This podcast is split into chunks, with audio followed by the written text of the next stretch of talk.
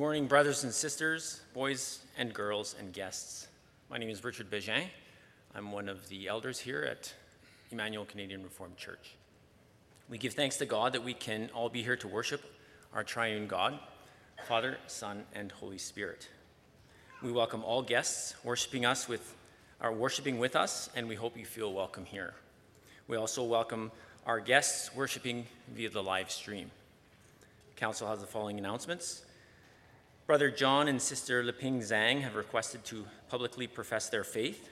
Consistory has met with Brother and Sister Zhang and with gladness is able to uh, accede to their request. If there are no lawful objections, their profession of faith and the baptism of their children Ivy, Andrew, and Morgan will take place, the Lord willing, on November 5th, 2023. There's also a reminder that uh, after the second worship service, there is a Thanksgiving potluck this afternoon, uh, once again after the second worship service. This morning's worship will be led by our pastor, Reverend Julius VanSpronsen. In preparation for worship, we will praise our God with the singing of one of the songs sent to the churches for testing. It's the alternate version of Psalm 57 and stanzas 2, 4, and 5.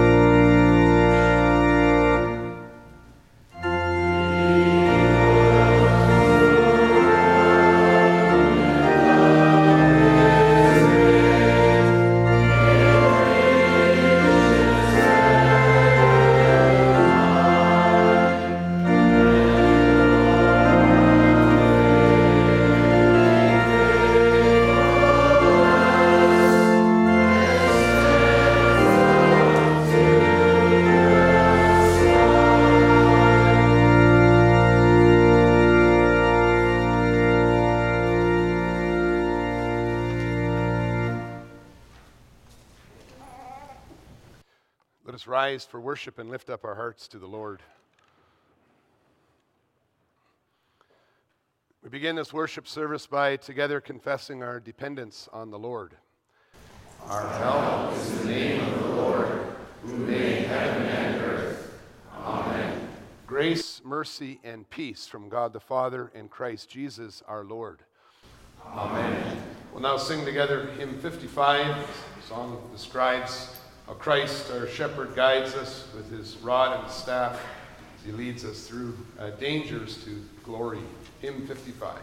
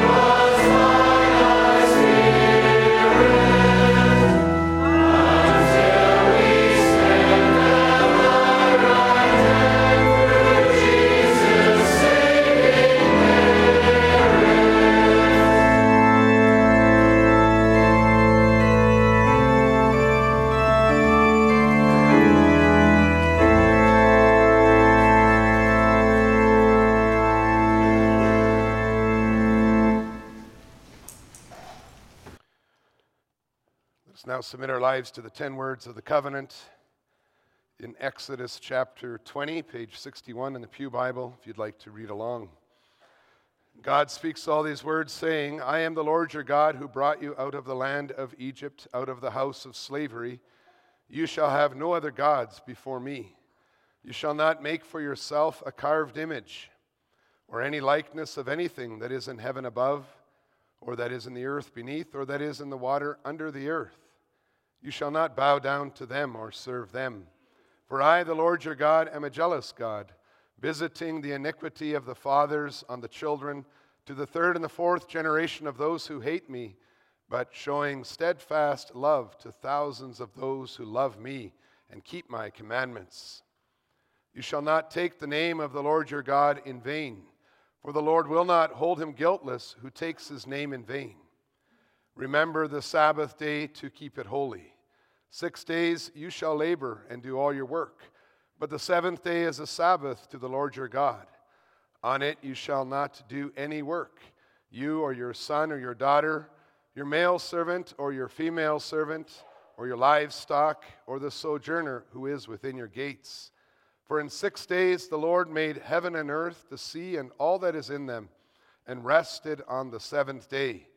Therefore, the Lord blessed the Sabbath day and made it holy. Honor your father and your mother, that your days may be long in the land that the Lord your God is giving you. You shall not murder. You shall not commit adultery. You shall not steal. You shall not bear false witness against your neighbor. You shall not covet your neighbor's house. You shall not covet your neighbor's wife, or his male servant, or his female servant or his ox or his donkey or anything that is your neighbor's. Our Lord summarized these Ten Commandments.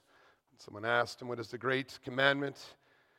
He said, You shall love the Lord your God with all your heart and with all your soul and with all your mind. This is the great and first commandment. And a second is like it you shall love your neighbor as yourself. On these two commandments depend all the law and the prophets. We'll now respond singing together Psalm 112, stanza 1, in which we recognize the value of this law, the blessing of walking in God's commandments. Psalm 112, stanza 1.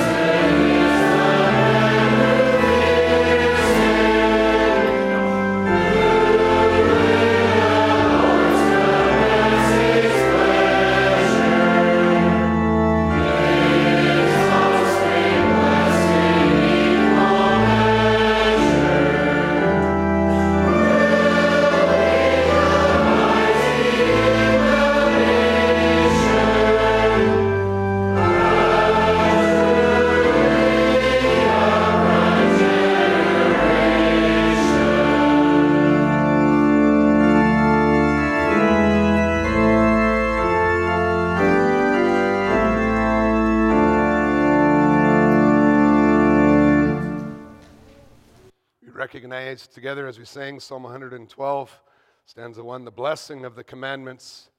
We also recognize that um, we've sinned against these commands and will confess our sins before the Lord in prayer. Ask Him also for His guidance in our lives by His Spirit and His Word. Almighty and gracious God, you have made the heavens and the earth. Your glory shines forth in the works of your hand. Your glory shines forth in your word. We thank you, O Lord, that we could again spend this time receiving your word in the Ten Commandments, the ten words of the covenant. As we read these words, O Lord, commanding us to love you with our heart and soul and mind and strength and to love our neighbors. We recognize, O oh Lord, that this truly describes how you created us, describes the perfection of your kingdom. And as we think about your word and we compare our lives to these commandments, Lord, we are saddened by the many ways that we have turned away from you, caused harm to our neighbor in our own selfishness, made ourselves more important than others. And Father, we confess before you these sins. We know that they are the cause of much misery in our lives. And Father, you also know that we hate these sins. We hate the effects, the consequences sinning against you and our neighbor. And we confess our sins before you, O Lord. We confess them because we want them washed clean. We want to be forgiven. We want to live according to your word, according to your commandments. We thank you, Father, that even as we confess our sins to you, your word assures us that this is the reason you sent your Son, Jesus Christ, that he might bear the punishment we deserve for these sins, that he might be our righteousness. And we thank you, Father, that in Jesus Christ we are forgiven. And in Jesus Christ we have peace with you, for he is our perfect mediator. And we thank you, Father, that we may live in this assurance and this peace and this comfort.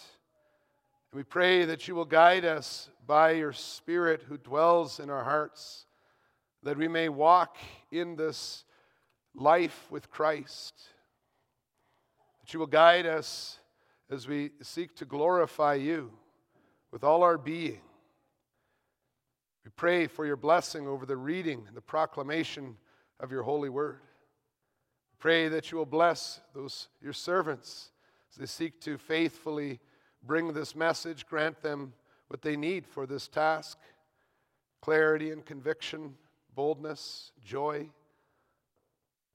We ask, Father, that also through the preaching of the gospel, we may be strengthened, hearts may be turned to you, that there may be rejoicing as we together celebrate and give thanks for your love for us. We pray these things in Jesus' name. Amen.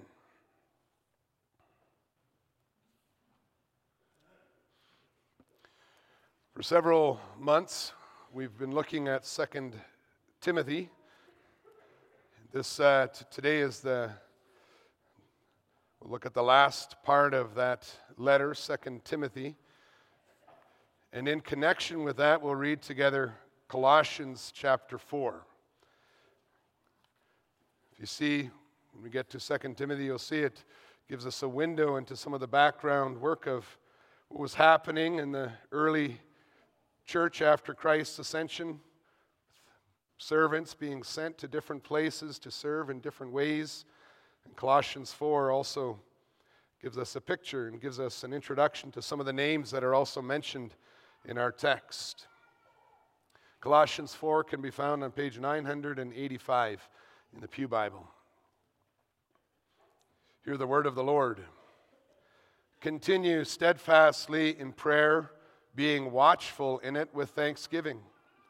At the same time, pray also for us, that God may open to us a door for the word, to declare the mystery of Christ, on account of which I am in prison that I may make it clear, which is how I ought to speak. Walk in wisdom toward outsiders, making the best use of the time. Let your speech always be gracious, seasoned with salt, so that you may know how you ought to answer each person. Tychicus will tell you all about my activities. He is a beloved brother and faithful minister and fellow servant in the Lord. I have sent him to you for this very purpose, that you may know how we are, and that he may encourage your hearts. And with him, Onesimus, our faithful and beloved brother, who is one of you. They will tell you of everything that has taken place here. Aristarchus, my fellow prisoner, greets you, and Mark, the cousin of Barnabas, concerning whom you have received instruction. If he comes to you, welcome him. And Jesus, who is called the Justus. These are the only men of the circumcision among my fellow workers for the kingdom of God, and they have been a comfort to me. Epaphras, who is one of you, a servant of Christ Jesus, greets you, always struggling on your behalf in his prayers, that you may stand mature and fully assured in all the will of God. For I bear him witness that he has worked hard for you and for those in Laodicea and Hierapolis. Luke, the beloved physician, greets you, as does Demas. Give my greetings to the brothers at Laodicea and to Nympha and the church in her house. And when this letter has been read among you, have it also read in the church of the Laodiceans, and see that you also read the letter from Laodicea. And say to Archippus, See that you fulfill the ministry that you have received in the Lord. I, Paul, write this greeting with my own hand. Remember my chains. Grace be with you. As far as the reading of Holy Scripture, may the Lord bless it to our lives. Before we read the text, we'll sing together Psalm 22, stanzas 7 and 8. And this psalm speaks, uh, it's a psalm, a messianic psalm that points to the Lord Jesus as he also in his suffering. And part of that psalm speaks of being set free from the lion's mouth, which Paul is probably referring to in 2 Timothy 4 as well, that God rescues us from the lion's mouth so that we may tell of the name of the Lord to our brothers. Psalm 22 we'll sing stanzas 7 and 8.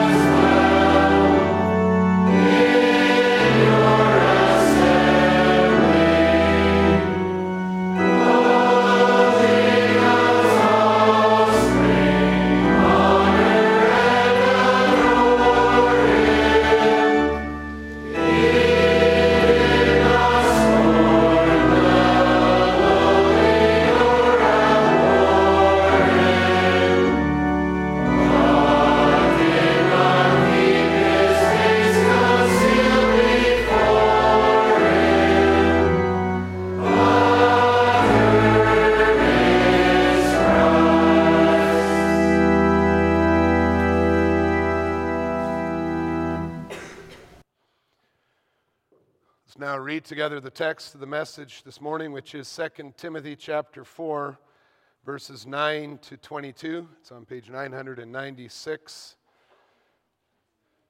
The context of all that we read, how the Lord equips his church, gives instruction for the leaders, warns of godliness, urges us to love the appearing of Jesus Christ as we look forward to the crown of righteousness. Then we read in 2 Timothy 4, verse 9 Do your best to come to me soon. For Demas, in love with this present world, has deserted me and gone to Thessalonica. Crescens has gone to Galatia, Titus to Dalmatia. Luke alone is with me. Get Mark and bring him with you, for he is very useful to me for ministry. Tychicus I have sent to Ephesus. When you come, bring the cloak that I left with Carpus at Troas, also the books, and above all the parchments. Alexander the coppersmith did me great harm. The Lord will repay him according to his deeds. Beware of him yourself, for he strongly opposed our message. At my first defense, no one came to stand by me, but all deserted me. May it not be charged against them. But the Lord stood by me and strengthened me, so that through me the message might be fully proclaimed, and all the Gentiles might hear it. So I was rescued from the lion's mouth. The Lord will rescue me from every evil deed and bring me safely into his heavenly kingdom. To him be the glory forever and ever. Amen. Greet Prisca and Aquila and the household of Onesiphorus. Erastus remained at Corinth, and I left Trophimus, who was ill, at Miletus. Do your best to come before winter. Eubulus sends greetings to you, as do Pudens and Linus and Claudia and all the brothers. The Lord be with your spirit. Grace be with you. Beloved church of our Lord and Savior Jesus Christ, did you ever wonder how the mission work of the apostles and the evangelists compares to the efforts of the church today?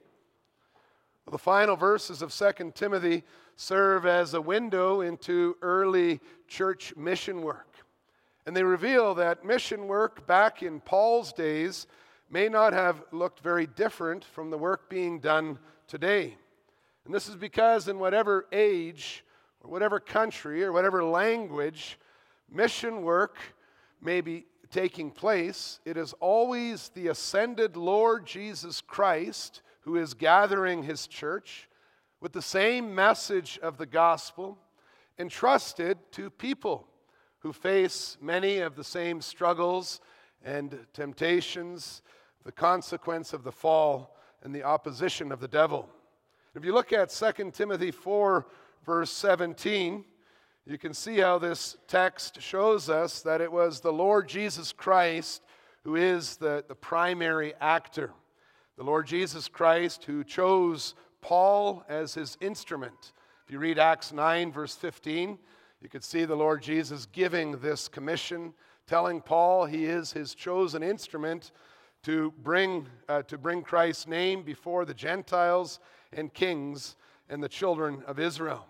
And Paul is referring to this again, this commission in 2 Timothy 4, verse 17, claiming or sh- explaining that it was Christ himself who was leading Paul to proclaim the message that was to reach the ears of all nations before Christ's return. The catechism class, we looked at this in in Matthew 24, verse 14, and then again in the Great Commission. Christ, the commander, who is gathering, defending, and preserving his church, can be compared to a chess player who moves the different places or the different pieces to their appointed places. He is the one who is bringing heralds of the gospel to his chosen hearers according to God's eternal plan. And that means if you are here today, if you're hearing the gospel, you can give praise to the Lord Jesus Christ for the opportunity, for it was the Lord who made that happen. And we praise the Lord for his grace and his mercy to us.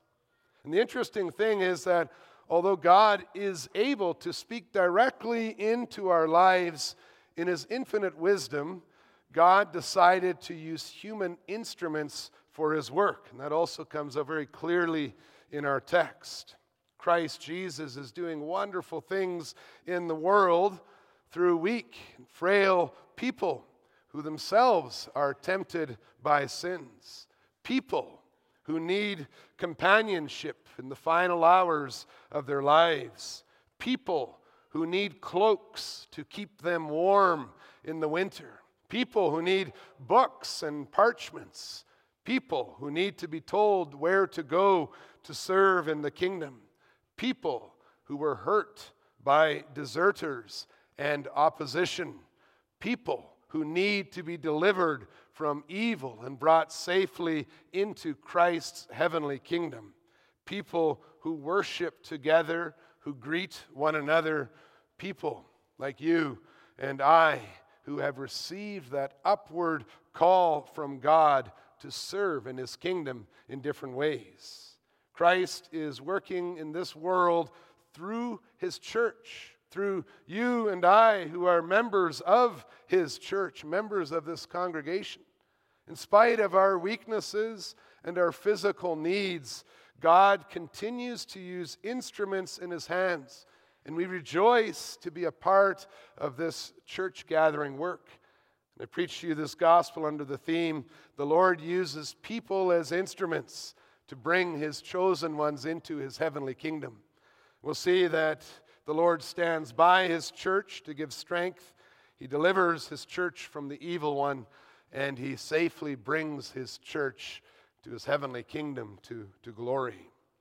Since Christ Jesus uses people as instruments, he also needs to ensure that they receive the extra support they need because they are human beings.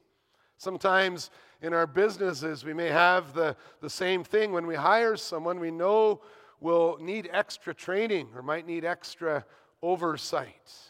People can do the, the job that Christ gives, the ministry that God gives, but they need his special care. And the gospel message of our text is that Jesus Christ knows about our special needs as sinful human instruments. And we can count on Him to, to stand by us, like Paul said, to strengthen us, to equip us for our task. And the final verses of his second letter to Timothy, Paul revealed that he needed other people around him to help him in his ministry. And two times, and you can notice it's at verse 9 and then again at verse 21, kind of enveloping this entire passage, this passage the apostle asks Timothy to do his best to come to him soon. Paul used the word soon, he used the word before winter because he knew that he himself would soon be martyred. We read about that. He was talking about his life being poured out as a drink offering. The first reason he gives for this request that he makes in verse 9 is in verse 10. You can see his explanation. He says, For, and then he says why he wants Timothy to come to him. For most of the people that were with him had left. And only Luke, the beloved doctor, the physician who had traveled with him on his many journeys, was there beside him in Rome. Now, whether it was because Paul felt lonely or because he wanted to pass on the torch of administration to his spiritual son, it was clear that Paul wanted, Paul needed Timothy to come to his side.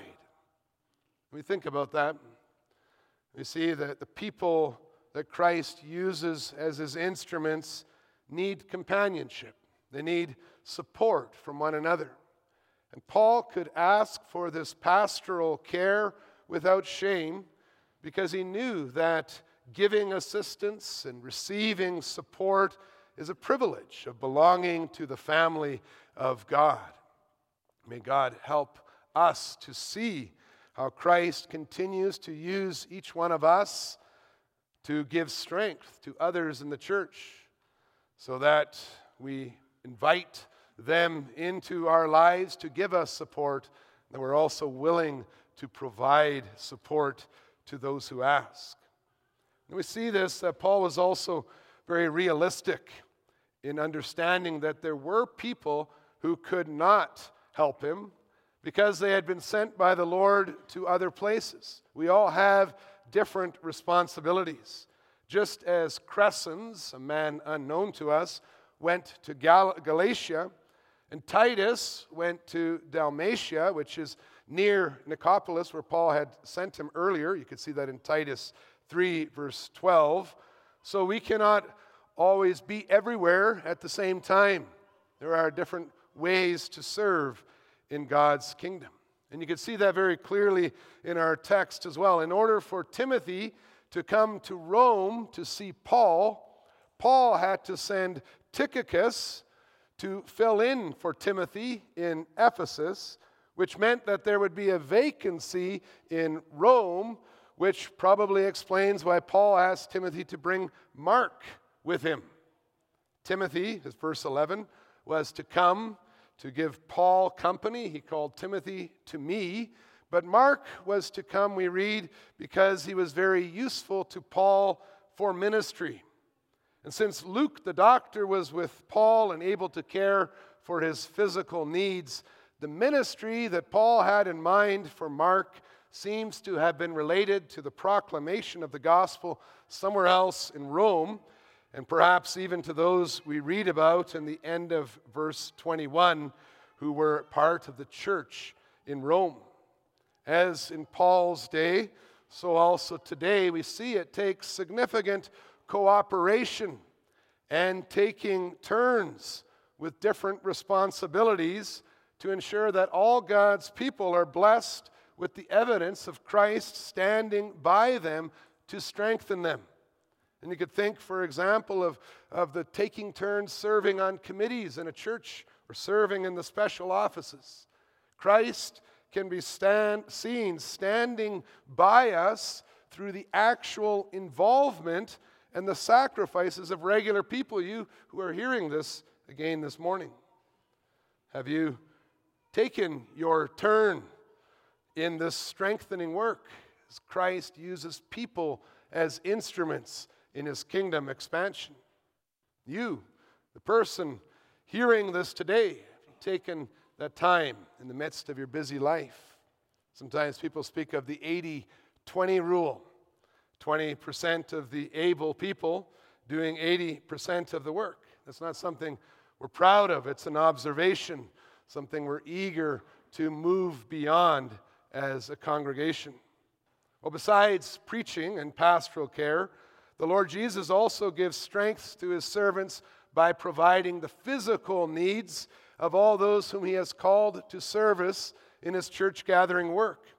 Our physical well being is closely related to our spiritual calling.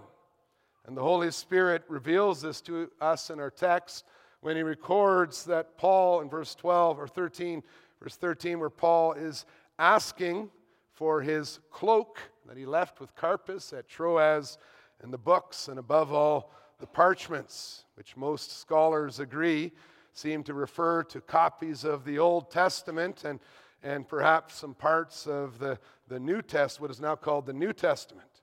For some reason, and it's possibly a result of what we read in verse 14, that Alexander had done some harm, Paul had to, have, had to leave some things behind in his travels in Troas. But now, as his time in prison continued and winter was drawing near, he, he wanted them back with him. He, he needed his coat, he wanted his books. The people that Christ Jesus uses are humans with human needs.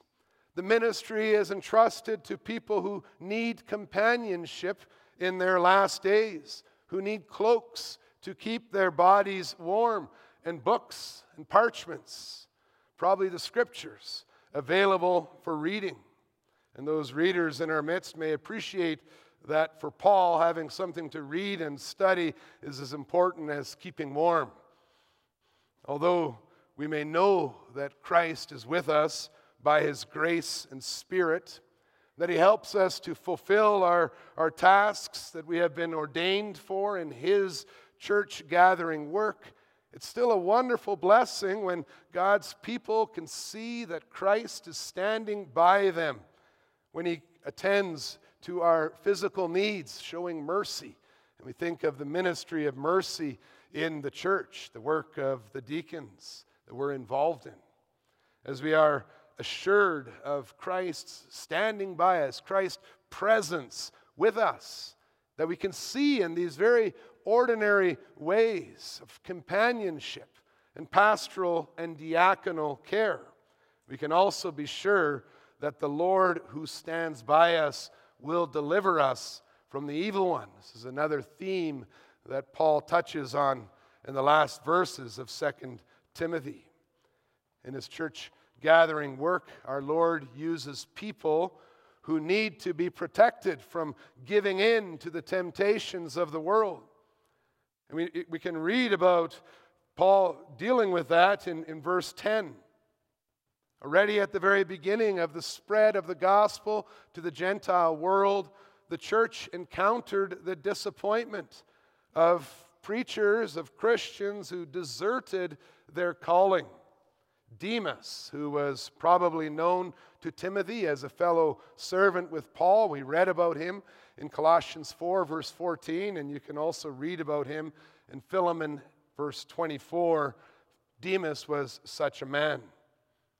And as God's people who have had to see several members of, of the congregation turning away from the Lord, we can understand the sorrow that the apostle experienced. A fellow soldier, a fellow servant with him, now loving the world more than the appearing of Jesus Christ. When a person does not have the Holy Spirit in their hearts, not even one of the most famous apostles can prevent them from giving in to temptations that the evil one sets before them in this present world. Only the Lord Himself can rescue us from every evil deed. Paul recognizes that about himself in chapter 4, verse 18. And He does this to us and for us, not only by naming the deserter, so that we can learn not to treat them as a friend and accompany them into temptations, but also warning us that we cannot be in love with the appearing of Christ and with the world at the same time. You could see this warning also in 1 John chapter 2 verses 15 to 17. By keeping us apart from the world, the Lord answers those who pray and lead us not into temptation but deliver us from the evil one. And, brothers and sisters, as we consider this, this danger, we are reminded again of, of how important it is that in our lives that love of the appearing of Christ, that drawing near to, to God and His holiness through His Word is so very important, a very practical way in our lives. The second danger that our Lord Jesus rescues us from is the harm that is caused by those who oppose the message of the gospel. Besides the desertion of a friend, Paul also suffered from Alexander the coppersmith, who did Paul great harm. That's in verse 14, and you can also read about him in 1 Timothy 1, verse 20. Either by or in addition to strongly opposing the apostolic message that was being proclaimed by the Gentiles, Alexander strongly opposed Paul. And he, the words that Paul uses speak to a, a judicial system, pointing to accusations that were made against Paul in the Roman courts, similar to what the Jews did against Jesus when they brought him to Pilate. Although the Lord was standing by Paul to strengthen him, we note that he did not rescue Paul from, from all the harm that was caused. And yet the apostle could find comfort in the knowledge that we read in verse 14 that the Lord would repay Alexander according to his deeds. And we read from Romans 12, verses 18 and following, that he does this in his time and in his way. Vengeance belongs to the Lord. Well, those whom the Lord is bringing into his heavenly kingdom, who, who face opposition, can find comfort and encouragement in the certain knowledge that the devil cannot win. There is a day that will come where there will be judgment, and, and the, the Holy Lord Himself will repay those who sin against Him. He will rescue us from the lion's mouth. Probably making a connection to the language of Psalm 22 that we, we sang together, which foreshadowed Christ's suffering on the cross with all his, his enemies around him. The Holy Spirit compares persecution and opposition to the lion's mouth. And his word to the church is beware. He says, Beware of him yourself in verse 15. That's the third danger that Christ delivers us from is the danger of being naive. Naive that leads us to fearful desertion of those who are put on trial. When no one came to stand by Paul in his first defense, probably his preliminary hearing during this final imprisonment, and all deserted him, Paul prayed that God might not charge that cowardice against them. The sin of fearing to defend a righteous man is different than the sin of outright opposition to the message through prosecution, like Alexander was doing. And yet we see that it is a, something that is that Paul prayed for. May it not be held against him. It's a sin that we need to repent from, that, that cowardice. And we strive to deny ourselves to follow Jesus Christ even unto death. And the Lord protects us from that danger by telling us as his church to, to beware, to, to be aware, to be ready to not be surprised by what is happening around us. The church of Jesus Christ can expect frightening opposition from the devil who prowls around like a roaring lion, looking for someone to devour, trying to intimidate the people of God with the threat of death because they follow the hated Jesus Christ. And we see this when you receive reports from around the world of the number of persecutions. Last night, again, we could hear from the churches in India where there's so much persecution, so many accusations, and the hundreds, even ministers being killed because of their preaching. Beware, says our Lord Jesus Christ. Beware, but trust in Christ. He will bring his church safely into his heavenly kingdom. All his chosen ones will stand there before the Lord. All those who love his appearing more than the world will draw near and experience the peace that Christ has obtained for us. Those who oppose, those who stand courageously in the defense of fellow Christians, those who, who consider the outcome of opposing the message, those who, who do not give in to temptations, can know we will be brought safely into the heavenly kingdom. God's church operates with a different perspective than the rest of the world because we are always able to see that although today we stand out like lights in the darkness of a crooked and twisted generation doomed for destruction, our citizenship is in heaven.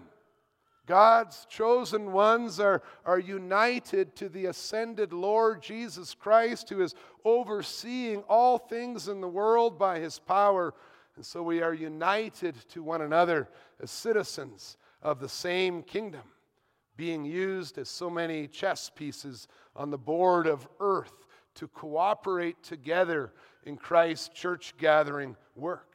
And the Holy Spirit has, has given us the final verses of Second Timothy to give us a window into how the Lord is bringing his chosen ones into his heavenly kingdom.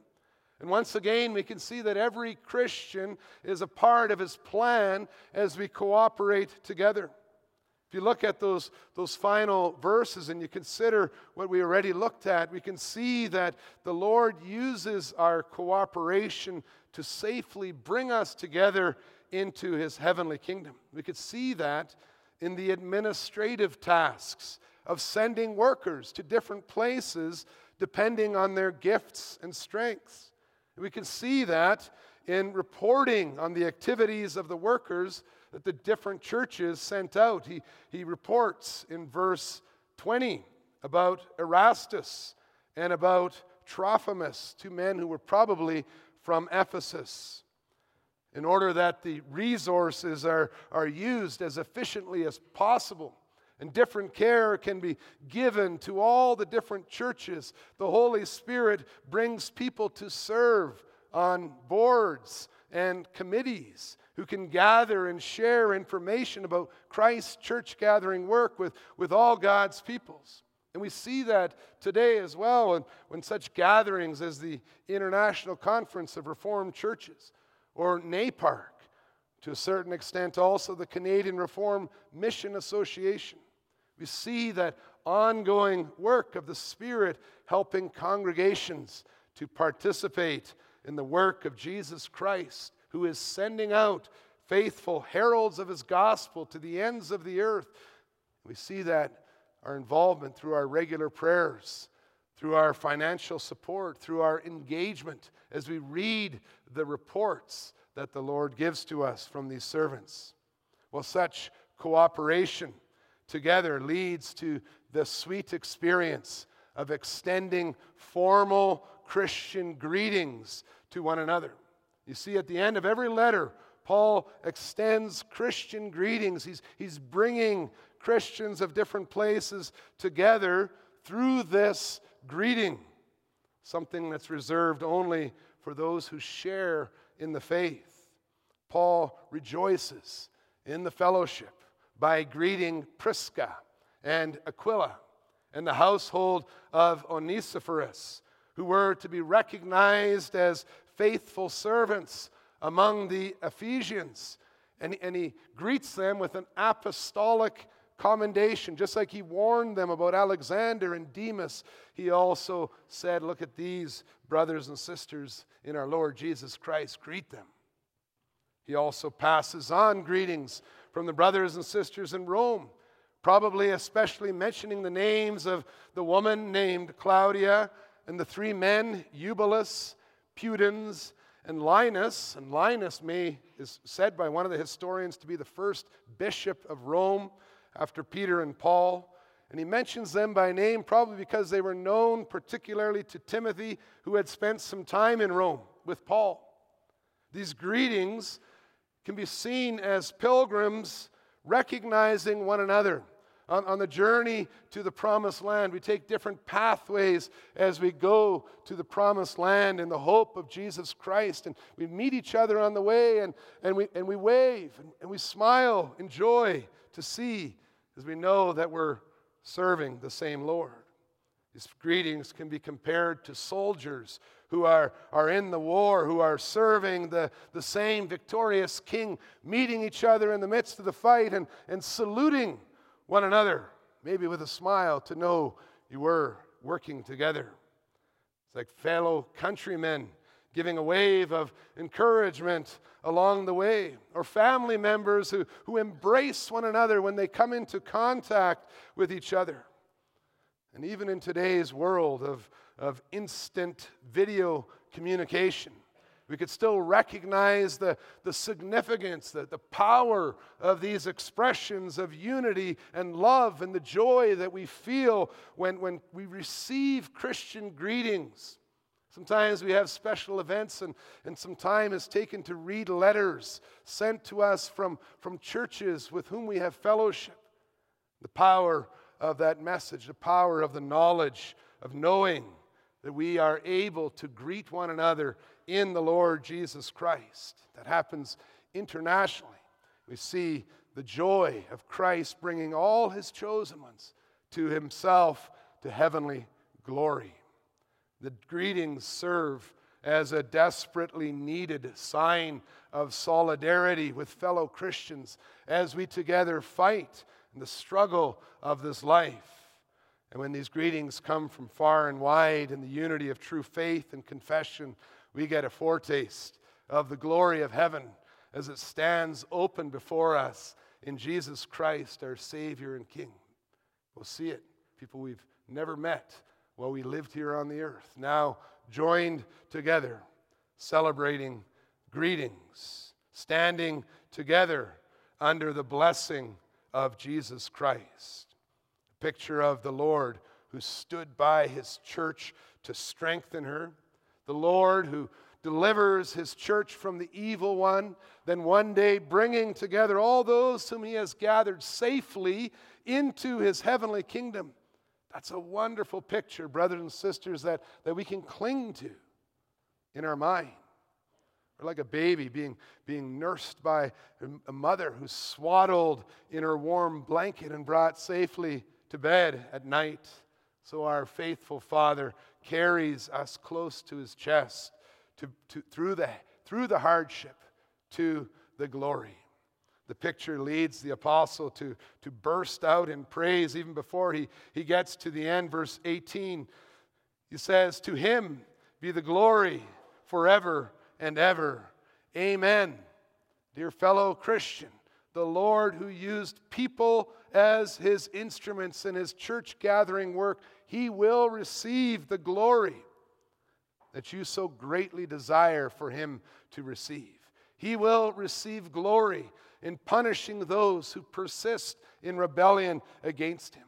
He will receive glory from the chosen ones he, he safely brings into his heavenly kingdom. And until he comes, he will receive glory from us, those whom he is gathering and defending and preserving, as he places his blessing upon every one of us, every one of you, all God's people together. And the blessing at the very end is divided in two parts. The first, individually, the Lord be with your spirit, the individual or the singular you, and then grace be with you as God's people together. The Lord be with your spirit. Grace be with you. Amen.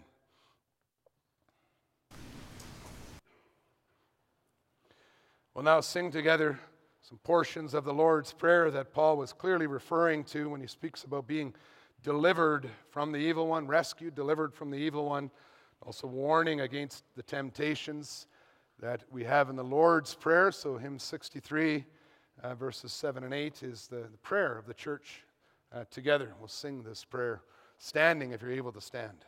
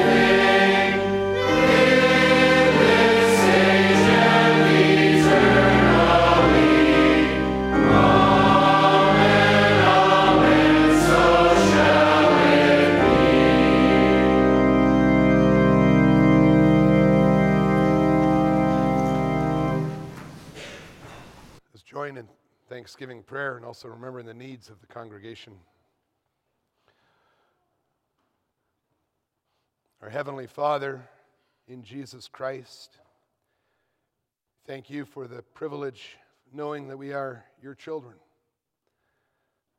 that you are with us as our Lord, our Master,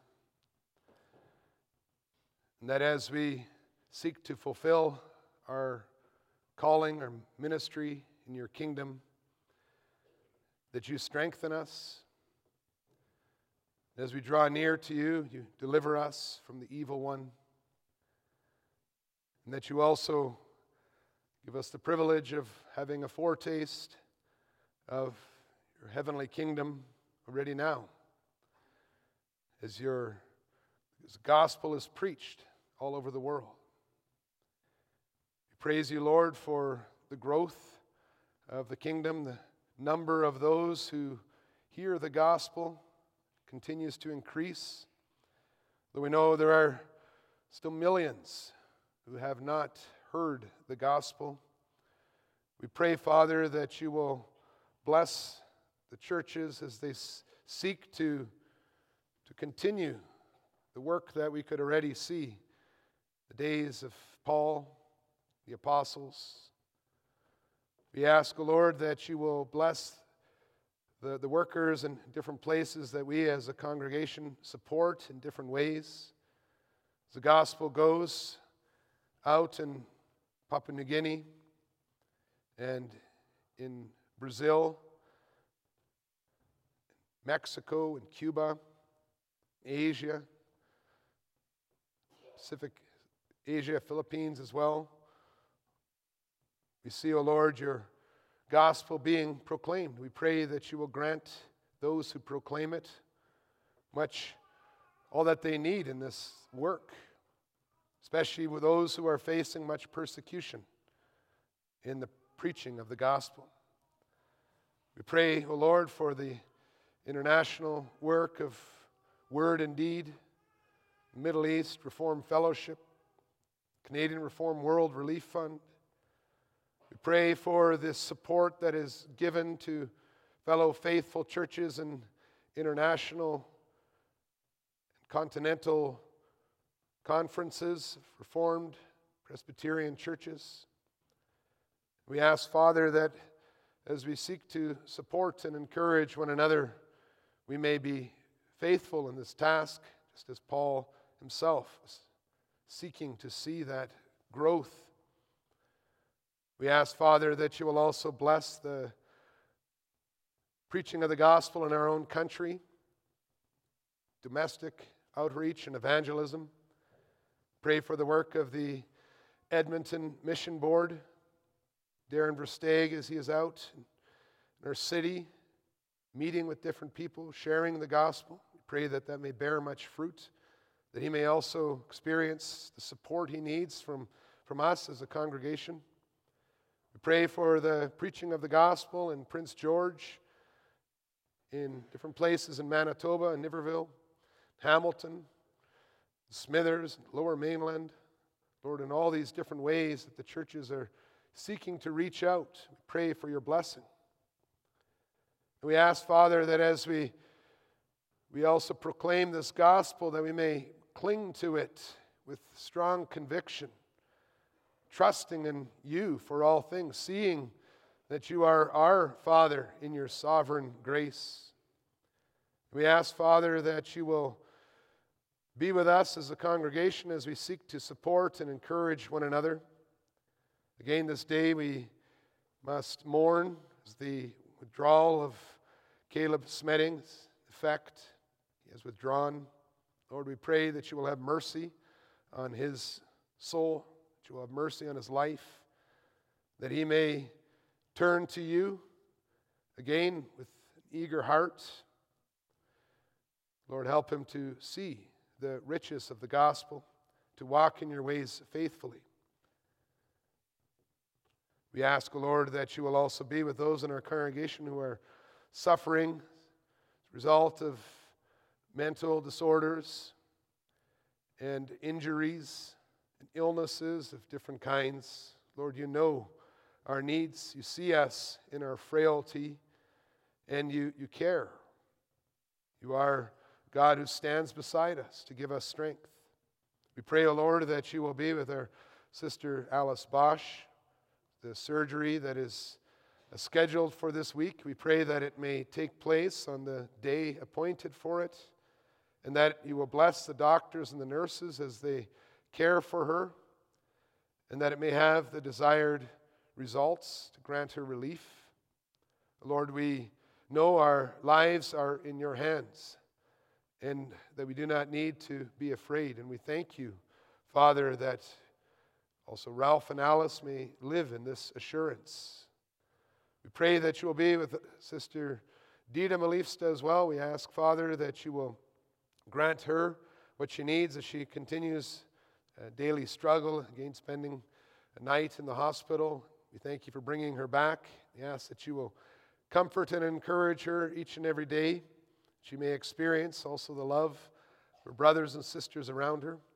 We thank you, O Lord, that uh, Corny and Dita's son Jay could return home from the hospital. The cancer could also be declared to be in remission. We pray that you will be near to him now as he is regaining health and strength again. And Lord, we realize our dependence on you. We pray that as we also give our gifts to you this, af- this, this day, that they may seek, that they may serve the furtherance of your kingdom, that they may help in the ministry of mercy, that they may encourage and strengthen those who need that. We thank you, Father, that uh, we can also rejoice together with Luke Van Bosselen and Asia Duker, who could recently be engaged. We pray that you will bless them in this time of uh, preparation for their wedding. We thank you for bringing them together, and that we pray that this too, their lives together, may be a testament of, testimony to your faithfulness and may resound in much thanksgiving to you. We pray these things, O Lord, in Jesus' name. Amen.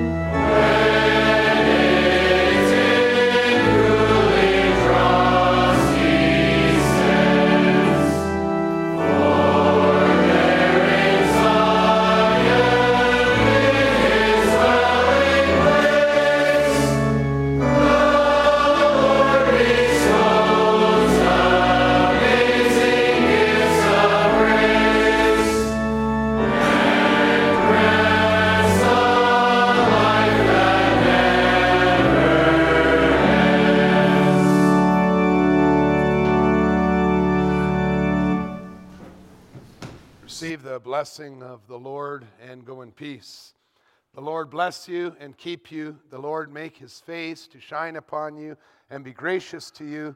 The Lord lift up his countenance upon you and give you peace. Amen.